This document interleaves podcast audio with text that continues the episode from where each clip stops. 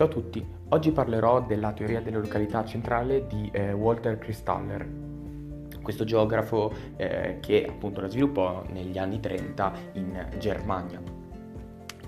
Partiamo con questo, eh, in via generale si può fare una macro divisione delle funzioni, ovvero le funzioni di una città, ovvero i servizi e i beni che questa offre e anche della sua ubicazione, ovvero la eh, città può essere collocata in un modo di allineamento, ovvero allineamento lungo la costa, allineamento lungo la ferrovia, oppure può essere una città speciale, per esempio pensiamo al Donetsk dove adesso appunto in Ucraina, nel Donbass appunto ci sono eh, vari interessi, possono essere città che sorgono sulle miniere, oppure delle città che ottengono il loro profitto ottenevano, e poi capirete perché, ottenevano il loro profitto maggiore dalle economie, dall'economia rurale intorno alla stessa città. E allora con questo possiamo parlare della teoria della località centrale. Quindi eh, siamo in Germania negli anni 30 con il nazismo e questo cosa aveva eh, prodotto? Questa situazione aveva fatto sì che le aziende si concentrassero eh, per lo più nelle zone del Reno e molta parte della Germania, compresa la Germania meridionale, oggetto di studio appunto di eh, Kristaller, era rimasta di eh, prevalenza agricola, come in realtà poi eh, quasi la globalità del mondo. Kristaller quindi fa, eh, faccio una premessa, dovrei utilizzare molti schemi, molti no, però diversi schemi appunto per eh, spiegare questa teoria cercherò di farvela capire nel modo più chiaro possibile, comunque non, non penso che eh, sarà efficace come, eh, come, metodo appunto. Allora, parliamo con questa premessa. Eh, Kristaller disse che se c'è un bene o un servizio il quale è utilizzato poco, è richiesto poco meglio, e soprattutto è strutturato in modo complesso, allora questa eh, organizzazione sarà alla, all'incima alla, della nostra piramide. Quindi noi immaginiamoci una piramide.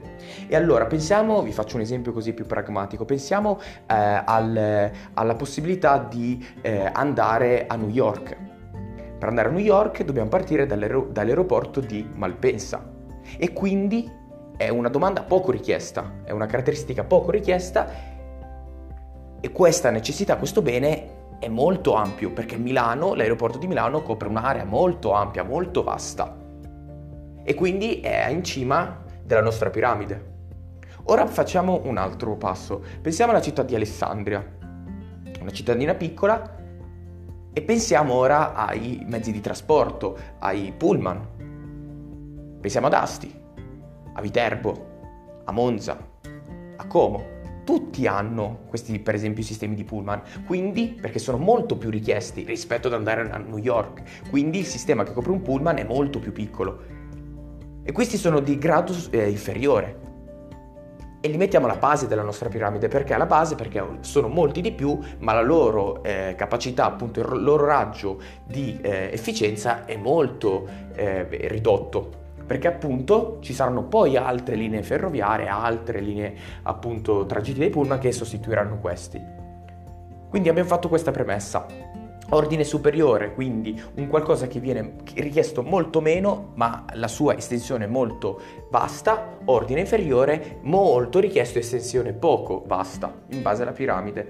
Eh, per applicare la teoria di eh, Kristaller bisogna fare 5 premesse. La prima è che la nostra teoria eh, delle località centrali, cioè la nostra città, fornisca dei beni di primo consumo, come possono essere per esempio l'abbigliamento oppure l'alimentazione, a un'area rurale intorno a lei, intorno a questa città, intorno eh, ad essa quindi, più che a lei scusatemi, intorno ad essa. E questa è una caratteristica importante. La seconda che fa parte anche della prima in realtà, è che intorno alla città appunto ci debba essere un'area pianeggiante e in quest'area pianeggiante non, eh, non, non, dov- non devo trovare appunto degli ostacoli, montagne, colline, c'è una topografia omogenea, cioè un'area coltivata.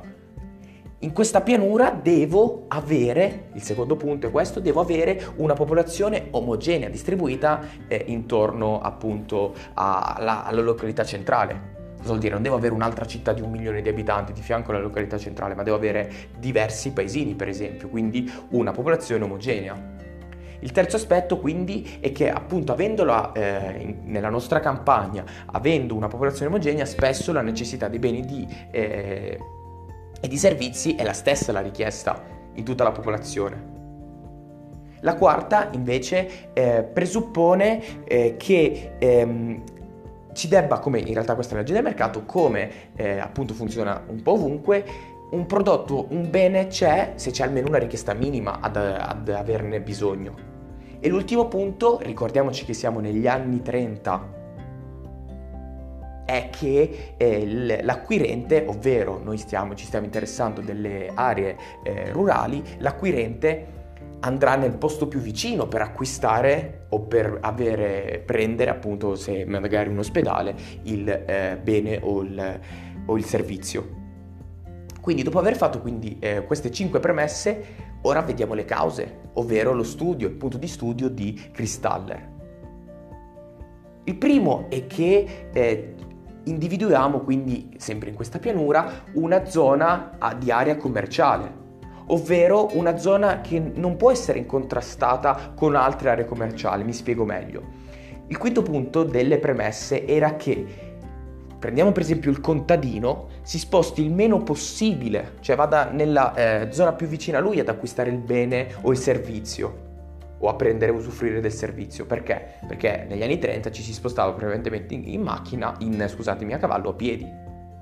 E questo cosa viene a creare? Che tutte le aree a poca distanza dalla località centrale hanno il monopolio e quindi si vengono a creare tante aree che non sono sovrapposte fra di loro, cioè ci sono tante città che hanno delle aree che non si sovrappongono fra una città e un'altra città perché il contadino andrà in una città o nell'altra in base a se questa è vicina o no e allora formiamo questa area commerciale. Questa area commerciale che la facciamo a forma di esagono. Perché a forma di esagono? Perché se fosse a forma di cerchio, oltre, provate a disegnare tanti cerchi vicini, oltre eh, al fatto che rimarrebbero degli spazi vuoti, se volessi coprire questi spazi vuoti li andrei a, eh, a, sovrapporre e non posso sovrapporre appunto secondo la teoria di Kristaller queste attività commerciali perché ogni città ha la sua è affezionato ogni cliente perché banalmente è più vicino. E in caso io dovessi sovrapporre vuol dire che un contadino per esempio debba fare più strada, cosa che secondo Kristaller non era così. Dopo aver fatto questa premessa allora abbiamo quindi questo esagono, al centro dell'esagono abbiamo la località centrale ovviamente.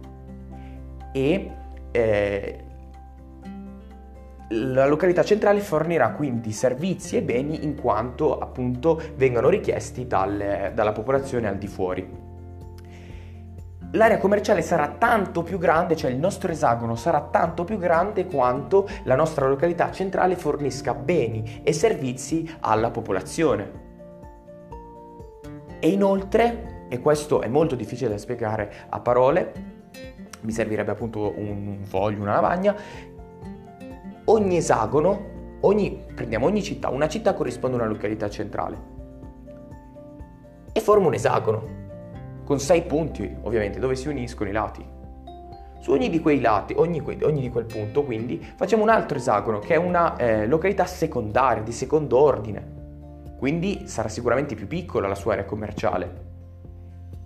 E si viene a creare un secondo esagono. Quel secondo esagono a sua volta può essere suddiviso in 3, in 4, in 5, in 6, quindi sempre eh, appunto località sempre minori. E questo cosa vuol dire? Che Mettiamo il caso, ho una eh, località A, che è quella centrale, e una località B, che è quella su un punto dell'esagono. Un pezzo della località B ovviamente copre la località A. Perché? Magari una città di 20.000 abitanti, su uno di quei punti dell'esagono ne ho una di 5.000 abitanti. In quella di 5.000 abitanti co- posso comprare le uova tanto quanto posso comprarle in quella di 20.000 abitanti ma in quella di 5.000 abitanti non posso curarmi una gamba rotta, allora dovrò andare nel centro più vicino che è la località centrale A. E questo è appunto un circolo vizioso perché viene a crearsi quindi questo loop, questo giro di eh, località. E quindi le località, tanto eh, le località primarie, quindi i centri, eh, le città maggiori, sono sicuramente di meno rispetto alle località secondarie e inoltre le località centrali sono eh, tendenzialmente a pari distanza fra di loro, perché altrimenti non si sarebbero venute a sviluppare, teoricamente. Però eh, questo cosa presuppone? Che per ogni località centrale ce ne debbano essere tre località secondarie. Se parliamo del commercio, se parliamo del trasporto per una località centrale, perché appunto si posizionano lungo i lati, per una, posizio- eh, per una località centrale ci devono essere quattro località secondarie e poi eh, sarebbe un circolo così, perché per esempio per eh, una località secondaria quattro terziarie, per una eh, località terziaria quattro quaternarie e via così. E invece per quanto riguarda l'amministrazione per una centrale sette secondarie quindi sette esagoni sarebbero. Intorno agli anni 50, agli anni 60 iniziò ad avere molto eh, seguito questa teoria, soprattutto negli, eh, negli Stati Uniti. C'è da dire però che in realtà trovò subito dopo molte critiche in quanto si, ci sono diverse eh, lim, limiti appunto a questa teoria che adesso vi, eh, vi dirò perché questi limiti sono dati dal fattore del potenziamento tecnologico, dal fattore del potenziamento delle strade, dal fatto che non ci spostiamo più a piedi o a cavallo. Cioè questo, eh, questo schema di cristallo rimane soltanto più teorico, perché pensiamo a un, un, outlet. Un outlet eh, presenta tantissime varietà in un unico centro. E quindi magari è a 60 km da me. E allora non vado a prendere la maglietta nella città, ma vado all'outlet ai supermercati non vado più e allora si viene a creare questa, eh, si viene a creare appunto questa questione problematica, il fattore internet. Perciò era verificabile soltanto eh, in, appunto nel, nella, nel, negli anni 20 e negli anni 30. Rimangono pochissime zone appunto nelle quali era tuttora così, per esempio nella Cina dove non c'è ancora stata una rivoluzione socialista o comunque nelle zone particolarmente povere. Grazie mille.